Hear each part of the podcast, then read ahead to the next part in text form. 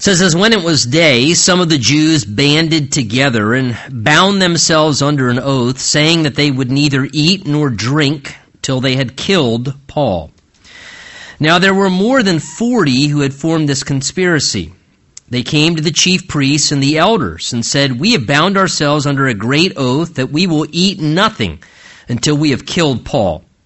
Now you, therefore, together with the council, suggest to the commander that he be brought down to you tomorrow, as though you were going to make further inquiries concerning him.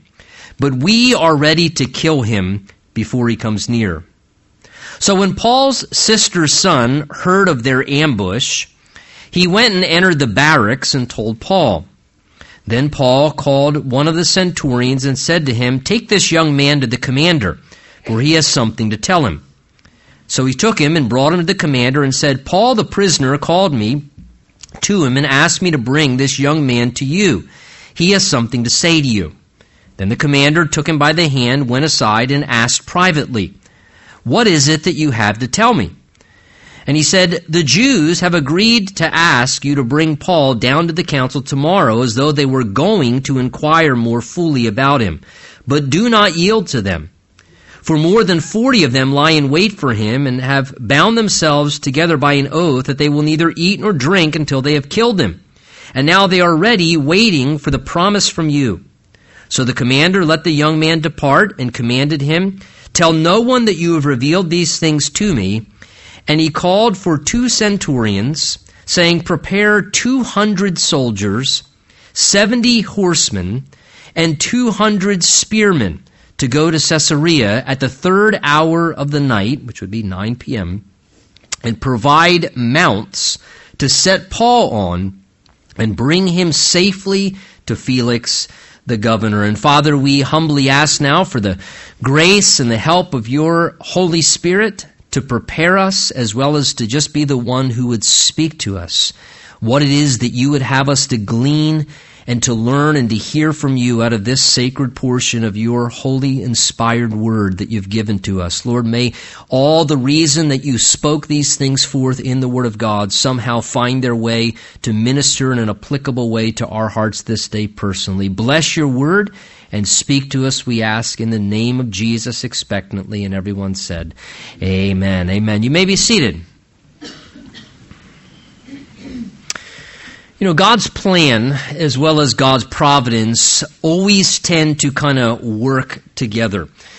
When I speak about God's plan, of course, I'm referring to something that God Himself has determined to transpire, and anything that God determines to transpire, God also has the power to bring it to pass. When I talk about God's providence, that's something that's a term we kind of sometimes hear about. It probably gets used a lot more frequently, it seems, than it did in prior days and generations of the church. But God's providence is this wonderful thing of God's loving, if you would, protective care for us that causes God to act in our best interest with the awareness of what our future holds. God being all knowing, in fact, the Bible says that He actually is the beginning and the end. He doesn't just know the beginning and know the end, He actually spans the beginning to the end, all of time and eternity. And God's loving and protective care for us causes Him to act in our best interest, knowing what will happen in our future and seeing ahead. He orchestrates events, circumstances, things that need to happen in order to prepare for us or provide in advance that which will help us best to experience what God wants for our lives. God's determined purposes and plans, despite what unfolds among sinful humanity and the rebellious acts of people, what God wills to come to pass, God is going to work to coordinate life events. God overrules in situations that happen in life. God has ways to stir and direct the hearts of people's you know uh, minds and their attitudes and even their decisions and thoughts to overrule in situations to ultimately bring about what he wants to come to pass and ultimately what ends up being best for you and I as his followers. Psalm 33 declares this, the Lord makes the plans of the people of no effect The counsel of the Lord stands forever, the plans of his heart to all generations. The writer of Proverbs says in chapter 19, Many are the plans in a person's heart, but it is the Lord's purpose that prevails. What a wonderful thing to know that God works by His providence through circumstances in just everyday affairs in order to bring about His plan in the end, no matter what happens in between. And He's able to bring about good things that He wants for our lives. And that's really what we see happening in this next section we're looking at this morning as Paul the Apostle experiences God working on his behalf and the providence of God doing what's best for his servant. Remember the backdrop because it kind of helps as we keep marching through these remaining chapters in the book of Acts. Paul had a tremendous heart to reach his Jewish fellow countrymen, if you would, with the gospel message of salvation through the Lord Jesus Christ. Even as Paul had met Jesus and experienced the conversion of his soul, he longed that his fellow Jews would come to the same experience with Jesus. And though Paul made multiple attempts, he only experienced repeated rejection.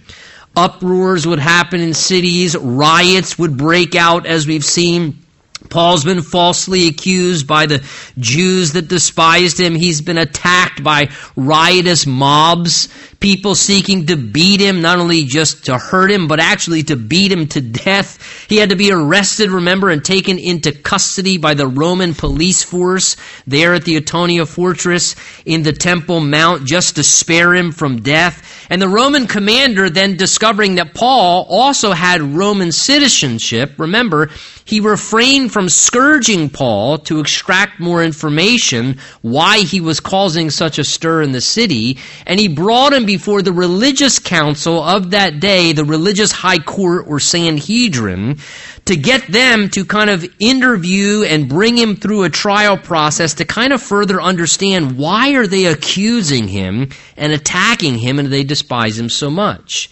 And though Paul had great hopes that the religious council would be receptive to his testimony, as he started to give testimony before them, things went really bad again.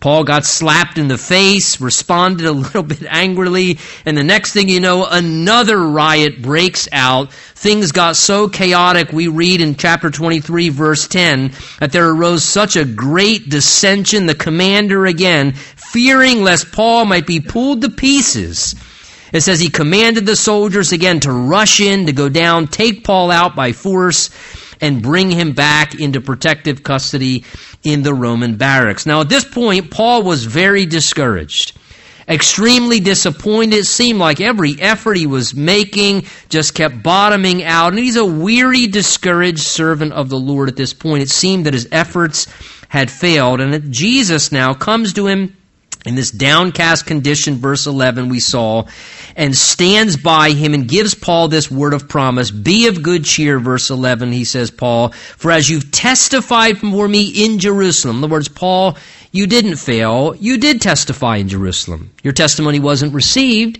You didn't see the fruitful ministry results that you preferred, but Lord, but Paul, you did do what was faithful unto me. You did give testimony.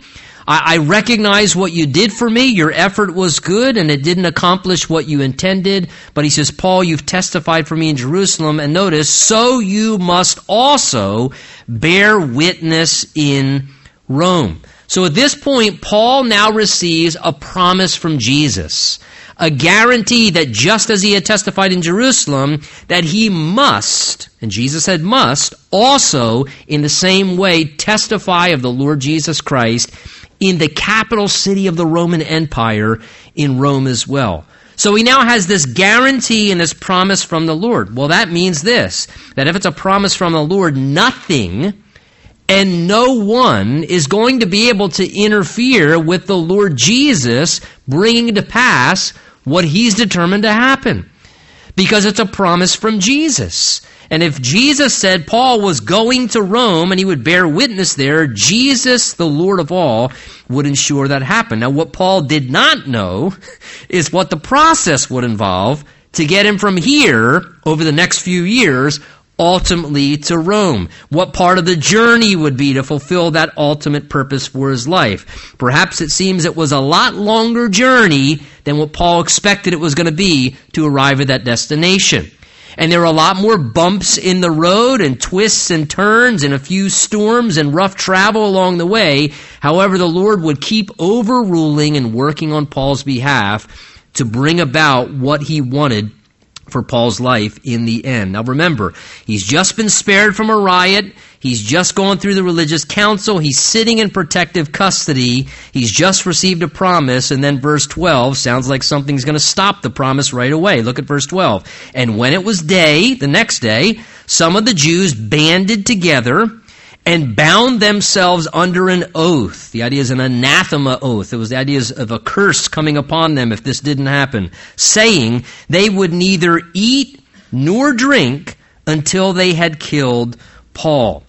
So again, these particular Jews who greatly hated Paul for his devotion to this Jesus of Nazareth, who Paul believed and knew was the Lord Jesus Christ, God's Messiah, here we see they now come together and they form this plot working together to do whatever it's going to take to actually kill and murder Paul the Apostle.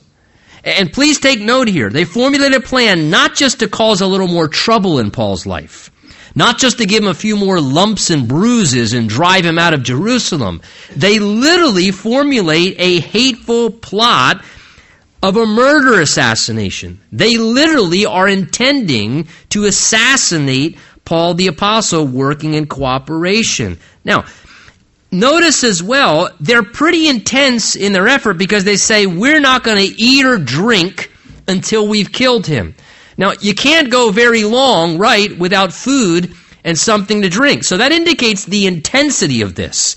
We're not going to drink a drop of fluid or eat a, a, morsel of food until this guy's murdered.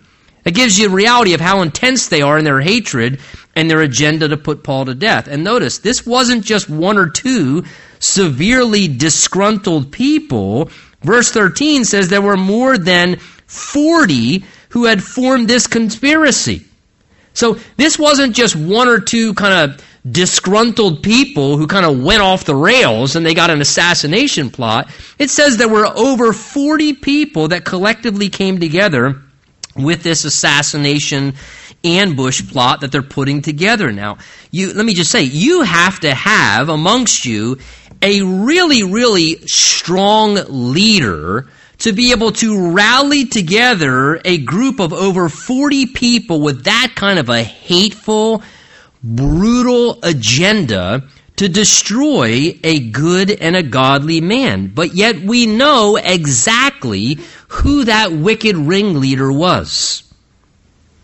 That wicked ringleader was the unseen devil who was operating in the midst of those 40 plus people who came together with this idea to want to destroy the life of a good man who was just doing good things.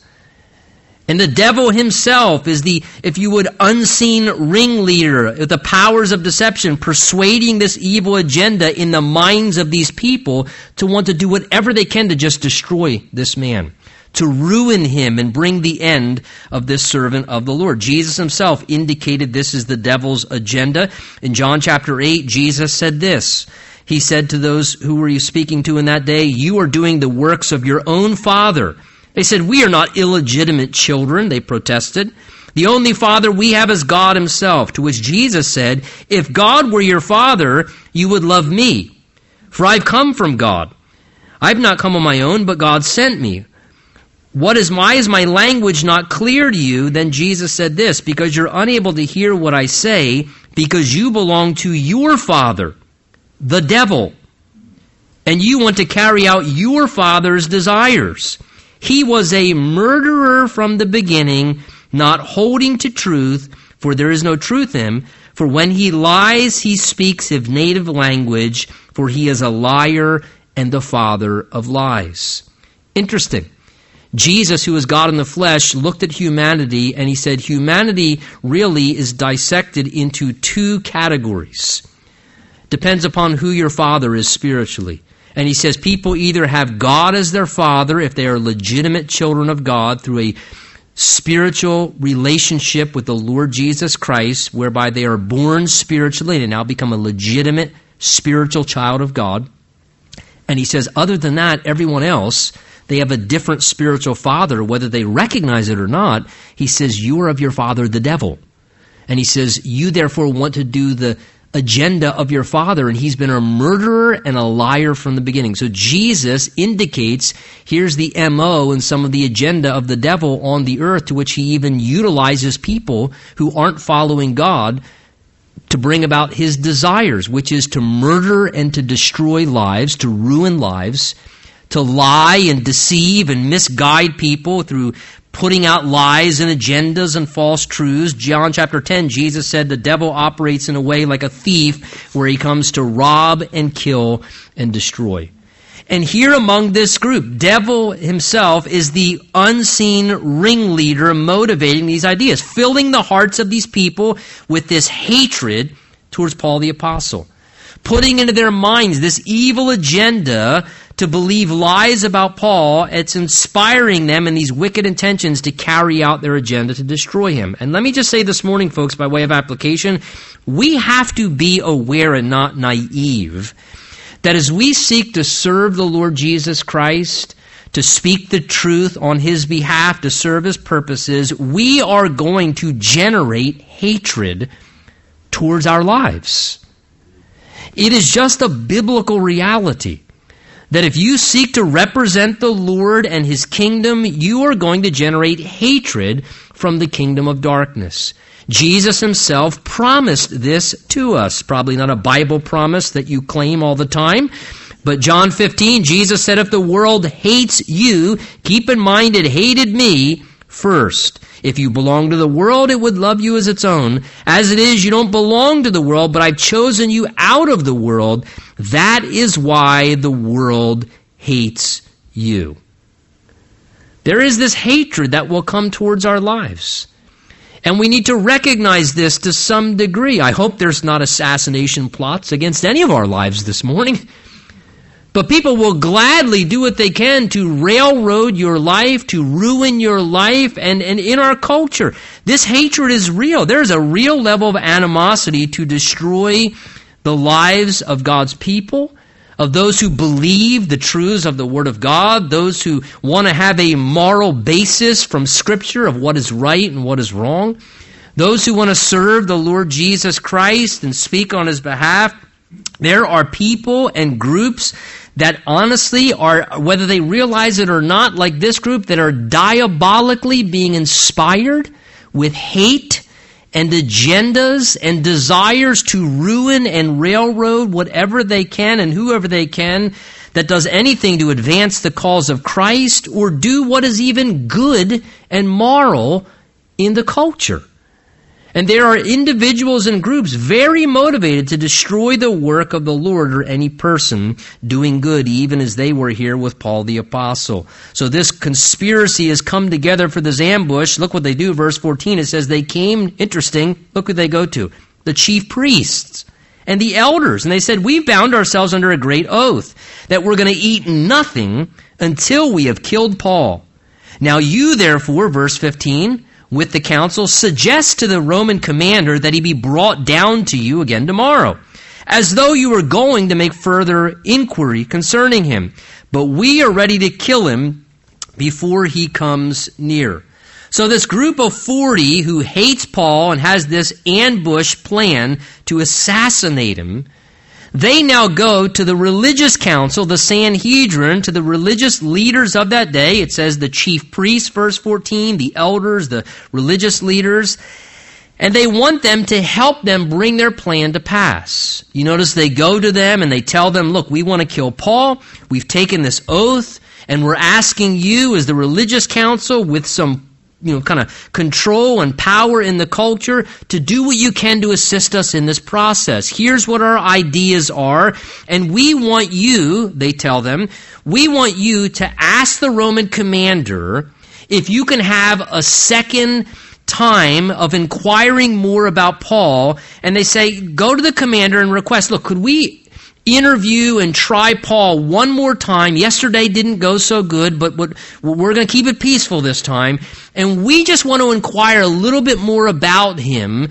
And they say, look, when you do that, that's perfect because then when Paul's in transport, right before he gets there, we'll be raiding and hiding. And verse 15 says, we are ready to then jump out and to kill him when he comes near to that meeting with you. Now, very interesting. They say, request of the commander as though, verse 15, as though you were going to make further inquiries. In other words, they're saying, look, be really sincere so that the commander will be sympathetic. Make sure you're very well in your deception so he doesn't catch on to what we're doing. And tell him this lie as though you were going to further inquire, but really you know it's just a setup so that we can jump out in our ambush and actually murder Paul in cold blood. Now, the religious leaders clearly are willing to cooperate in this process and participate in this corrupt and hurtful practice. And I don't know about you, but how sad to see organized religious leaders and chief priests who have become so corrupt so politically motivated in their activities and their agenda that this group of 40 assassins go to them and ask religious leaders for help, and they even expect to get full cooperation. That they know that they are that corrupt in who they are that they'll get full cooperation in this process. They're confident that religious leaders will be more than happy and quite good at lying deceiving the people, and even ruining and destroying someone's life.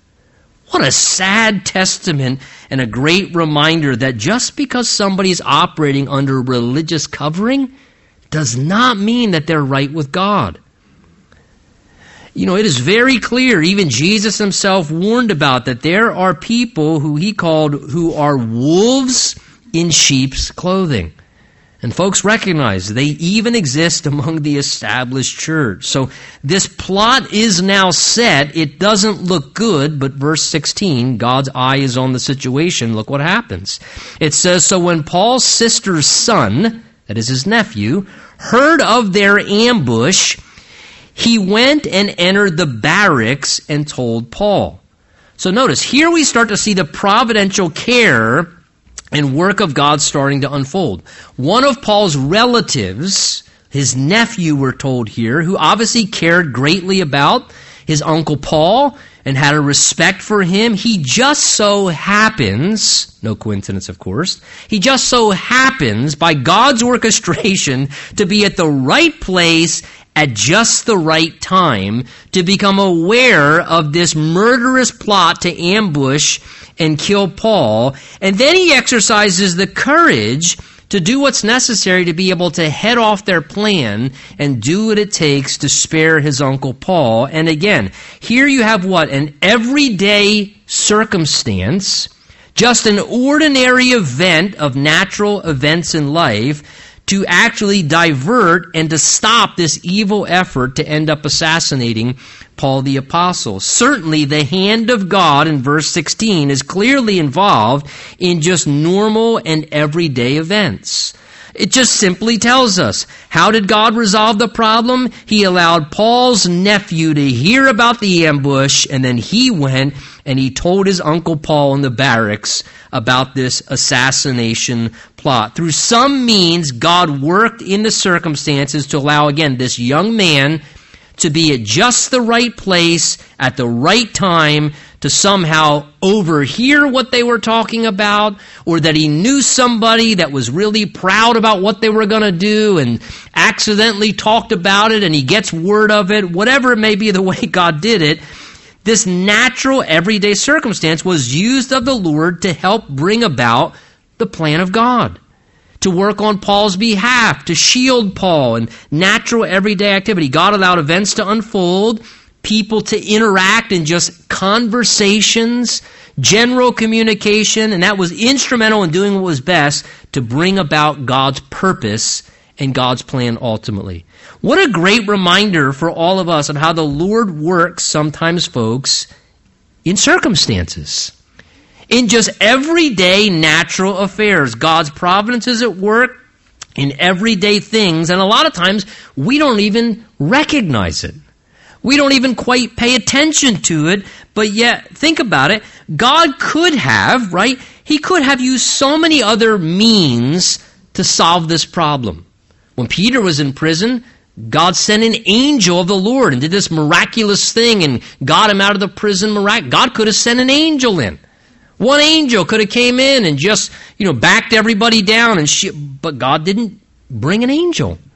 God didn't do some incredible supernatural sign or wonder. What does God do? God allows somebody to overhear a conversation. God allows somebody to catch wind of a rumor, to get some information, and takes that information and just goes and visits his Uncle Paul in ordinary affairs and says, Look, I need to let you know what's going on. But God was working in that.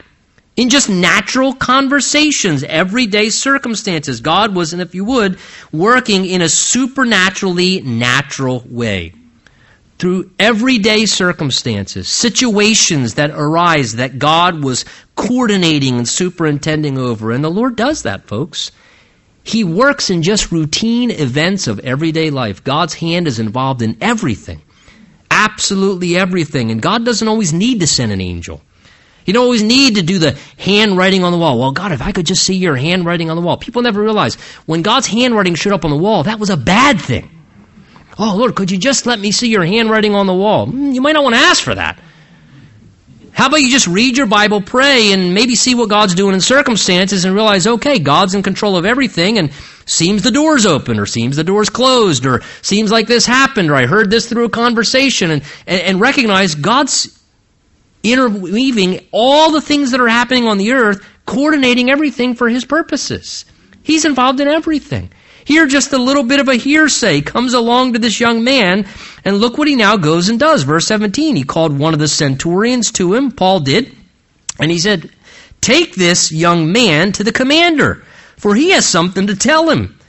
So he took him and brought him to the commander and said, Paul the prisoner called me to him, and he asked me to bring this young man to you because he has something to say to you. Now, notice as well, Paul uses wisdom and stewardship in this process by not dismissing the value of practical activity.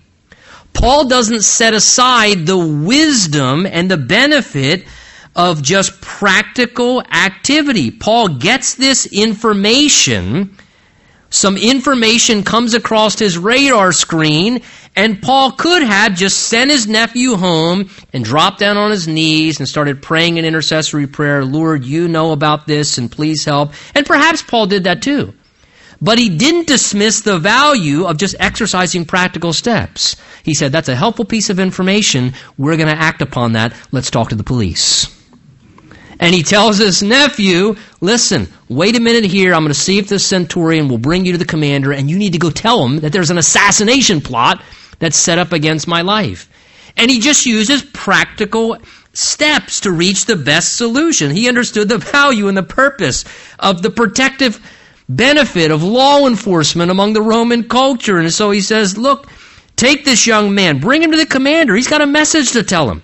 He's got an important piece of advice. Paul believed the Lord worked through natural avenues, through practical means. Again, you see Paul demonstrating his confidence in the same thing that God can do supernatural events through everyday occurrences.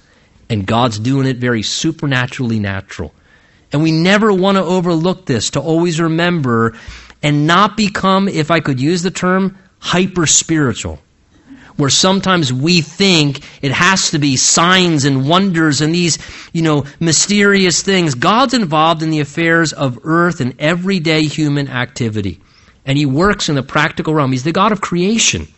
He controls everything. He's just as much working in human events and conversations and everyday ordeals as he is in the amazing signs and wonders and bells and whistles and angelic intervention. Notice the centurion didn't reject Paul's request either to send the young man. He didn't just kind of dismiss him. It says the centurion, when he was called over, took this young man and he brought him to the commander. Now, to me, that again, that's interesting. Apparently, God moved on the heart of this centurion to actually have a willingness to entertain what a prisoner just asked him to do. The centurion could have said, You're a prisoner. I'm not doing what you tell me to do. I'm a Roman centurion. And who's this young man? I mean, we, we don't know him from Adam. How do we know his information is credible?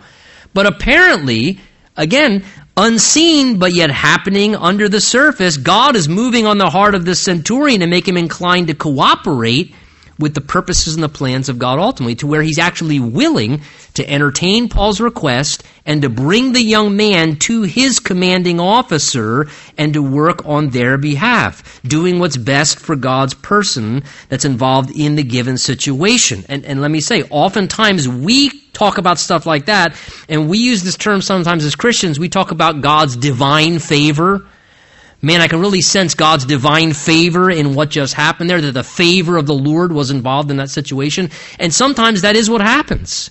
God has this amazing way sometimes to just put favor into the heart or the mind of a human being to be willing to do something to benefit one of his people or for the people of God. And here, God just moves, and if you could say, he kind of put divine favor in the heart of that centurion who was willing to say, Okay, yeah, I'll, I'll, bring you over to my commander, and you can. And, and this is the favor of the Lord, the hand of God moving on the heart and the mind of a person to benefit and to help his people. Notice the divine favor continues. Look at verse 19. Then the commander, the higher ranking officer, he took him by the hand when he got there, went aside and asked him privately, What is it that you want to tell me? So now here's even a higher ranking officer, and again, he doesn't dismiss the young man. He doesn't say, I don't have time for this, and, and rebuke his centurion underneath him. Would you bring me this guy with a message from a prisoner? Again, he's receptive. He actually takes this young man, he walks him aside by the hand, gets him somewhere private, wants to do what would help out, and he says, uh, What do you want to tell me? And he's willing to listen to this young man's information. Proverbs tells us the Lord can turn the hearts of kings whatever way he wishes. What a beautiful thing we're going to see in the book of Ezra very shortly on Wednesday nights as we're finishing Second Chronicles. In the book of Ezra, it starts out by telling us that God stirs the heart of a pagan Persian ruler, Cyrus. He stirs the heart and the spirit of Cyrus to actually do what's necessary to help God's people build their temple. God can do this, folks. God can stir the hearts of people. God can change the minds of individuals. God can put favor and willingness and desire into the hearts of people who don't even know God to want to do things that would benefit his people or do something to bring about what he wants to do on behalf of those who are his servants. What a wonderful thing. Perhaps you've experienced it before, and let me say to you, believe that God can do that. God can move on someone's heart. God can stir someone's mind to do what would be in your best interest if that's part of his plan. So verse 20 says that he said to him, The Jews have agreed to ask that you bring Paul down to the council tomorrow, as though, notice, as though they were going to inquire more fully about him. But don't yield to them. For more than forty of them lie in wait for him, men who've bound themselves by an oath that they will neither eat nor drink till they've killed him. Now they're ready and they're just waiting for the promise from you. So he informs the commander of the assassination plot, and he even is bold enough to instruct him listen, commander, don't do it. That's pretty bold for this young man. Here's what's going to happen, and I'm telling you, don't do it. You have the opportunity, he's saying, to actually do what's necessary to stop this from happening. You have the power to stop someone from being put to death. Now, rather than the commander be irritated by this young man bringing this information, he's receptive. Look at verse 22. It says, The commander let the young man then depart, and he just commanded him, Tell nobody that you've revealed these things to me. So he releases him. He says, Look, just don't disclose this to anybody. Let me do my job in my authority to do what's necessary to handle making security preparations to keep Paul safe and to stop this from happening. Now, notice here, if you haven't yet, this is the third time the Holy Spirit refers to Paul's nephew as a young man. Now, to me, that's interesting because it likely indicates, if nothing else, uh, this wasn't anybody of real significance in the community. Maybe he was a young man, you know, early 20s, young adult. Uh, nobody that's really well known. He's just referred to as a young man. So to me, that indicates he's got plenty of reason to be intimidated to be doing all the things that he's actually doing here. He has plenty of reasons to be dismissed or afraid to carry out this request because he's worried about what might happen to his own skin in the process. But yet, this young man exercises tremendous courage to do what is right in the sight of the Lord rather than be concerned about his own welfare. And he does what's right in a very difficult situation very courageously. And remember, courage is, is not the absence of fear. Courage is the willingness to do what's right in the face of fear because you realize something bigger is at stake than just yourself. And this young man exercises tremendous courage to do what's right. How wonderful to see God working in such a way through a young man. May God give us more young men, young women who are willing to place doing what's right and standing up against sin and evil as more important than their own acceptance or their own comfort or what's going to be in their own best interest, that they'd be convicted to do the right thing despite any personal cost to themselves. May God give us more young men like this nephew of Paul the Apostle. Again, God, as I said, could have chosen any means to rescue his servant, right? This is God here. He could have used any means to rescue his servant, but yet what does he do? God works through a willing young man to orchestrate it. And it reminds you and I this morning that God can and will use folks, anybody, that's willing and available to accomplish his work and good purposes. God will use you. God will use me. God can use anybody that's willing to fulfill his purpose and plan. I think of the godly Mordecai and his words that he spoke to his niece Esther in the book of Esther, great book to read. Esther 4:14 tells us that Mordecai, this uncle, sent word to Esther who was there in the palace married to the king.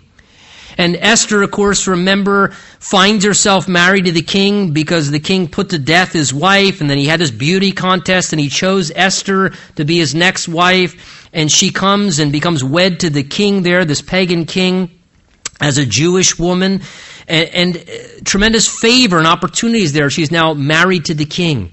And this murderous plot comes about where there's this effort to want to exterminate all of the Jewish people, to put them to death. And now here is Queen Esther in this spot. She is a Jewish woman. These are her people that are about to be destroyed. And she could sit there silent and try and spare her own neck, or she could speak up and try and see if God might use her. And Mordecai said these words to her If you remain completely silent at this time, relief and deliverance will arise for the Jews from another place. But you and your father's house will perish.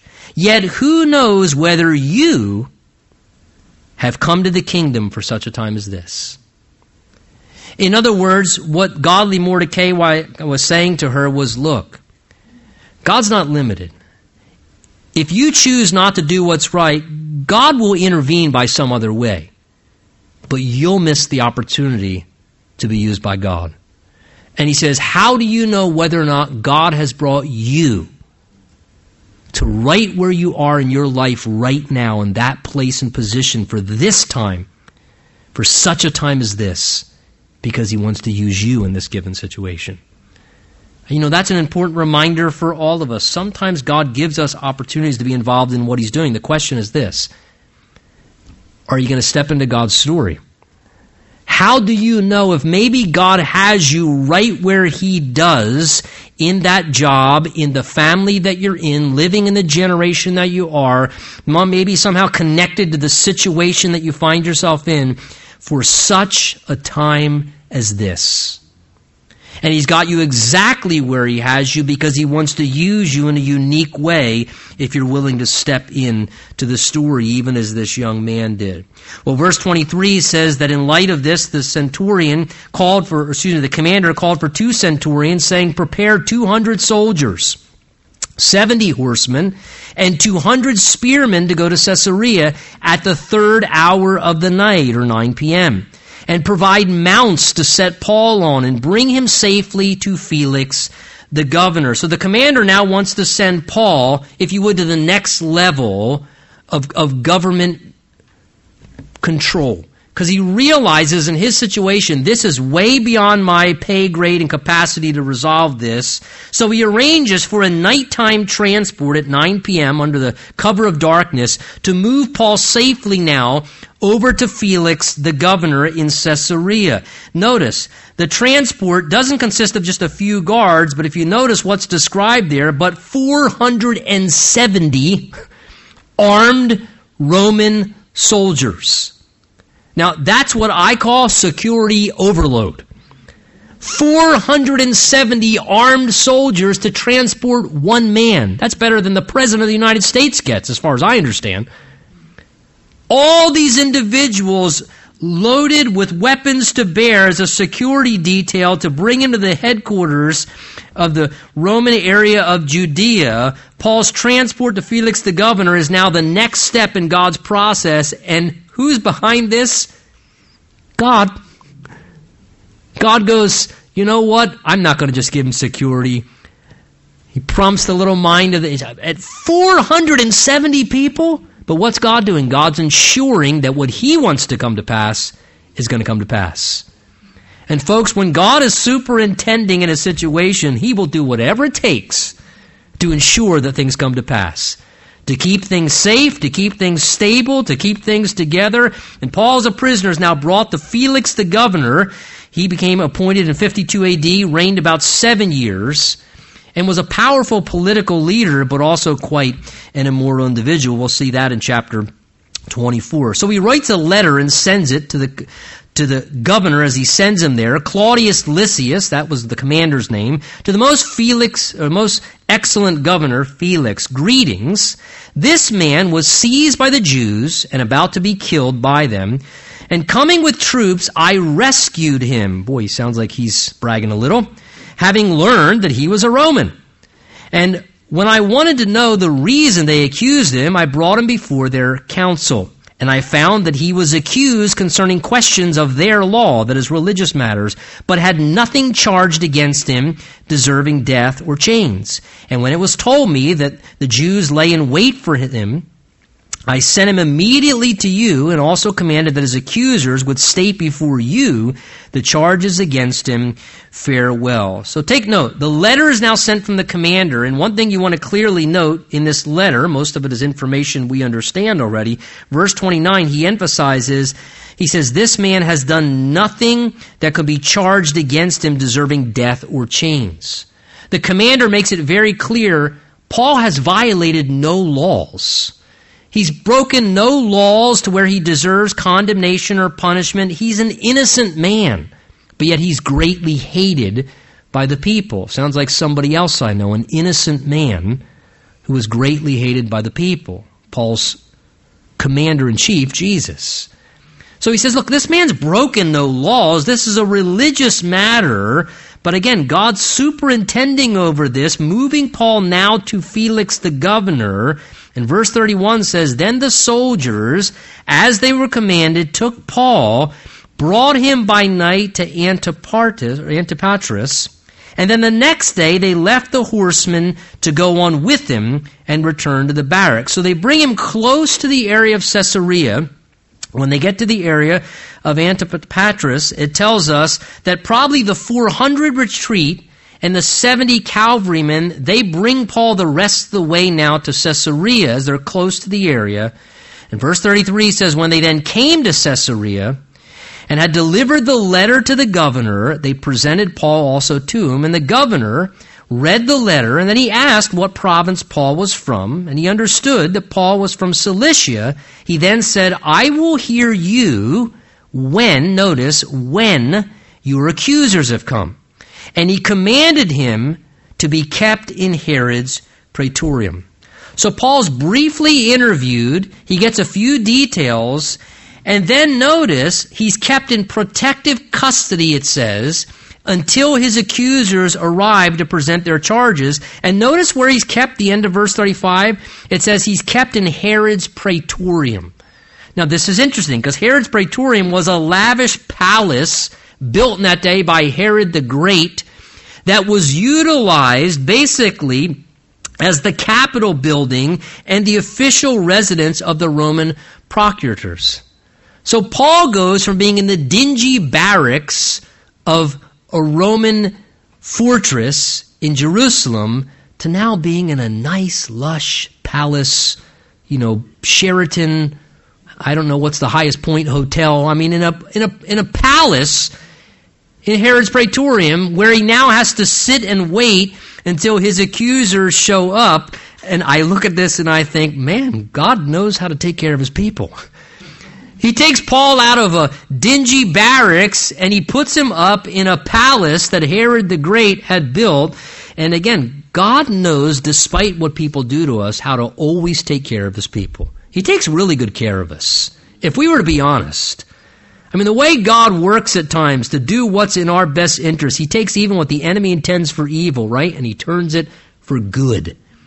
He takes a curse and He turns it into a blessing. Now, this will begin a two year period where Paul is now confined in Roman custody, waiting there for his accusers to show up. In fact, more than that, it actually will be a few years where Paul is kept in Roman custody until he ultimately ends up getting to appear before Caesar in Rome. But that means this as Paul's confined in Roman custody, guess what he's unable to do? He can't travel around like he used to.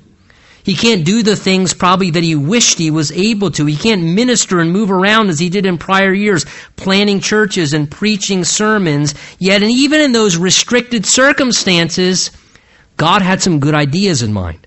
Because over these next few years, as Paul's kept restricted under Roman custody and confined by his circumstances, it's in that time period that Paul picks up the pen and under the inspiration of the Holy Spirit is moved to write multiple letters to churches with glorious spiritual and eternal truths that become a part of our New Testament scripture. What an amazing thing, God's providence. He slows his servant down to confine him because he wants to use Paul a little differently in the next season. And I always take this into consideration. Many more lives have been affected and impacted by Paul's letters that were written than by any of the sermons that he preached one time in a church service. They didn't even record and put it on podcast back then. It was one time and it was gone. But Paul, being restricted by his circumstances, was able to accomplish much greater fruit because why? Because God had the bigger picture in mind. Because God always sees the bigger picture. And God always works to that end. You know, perhaps today you find yourself in circumstances and you wish they were different. Maybe you even feel restricted by your situation. Stuck in some job or just in a circumstance where it seems like that you're kind of confined and restricted for this time and season. Can I encourage you? Maybe God has you right where you are and restricted to right where you are at this time because maybe God has some things He wants you to do by just blooming right where you're planted. And recognizing that that may some way contribute to a bigger picture. You never know what God has down the road in the future. God's fully aware and God's fully involved in all that He's doing. Let's stand.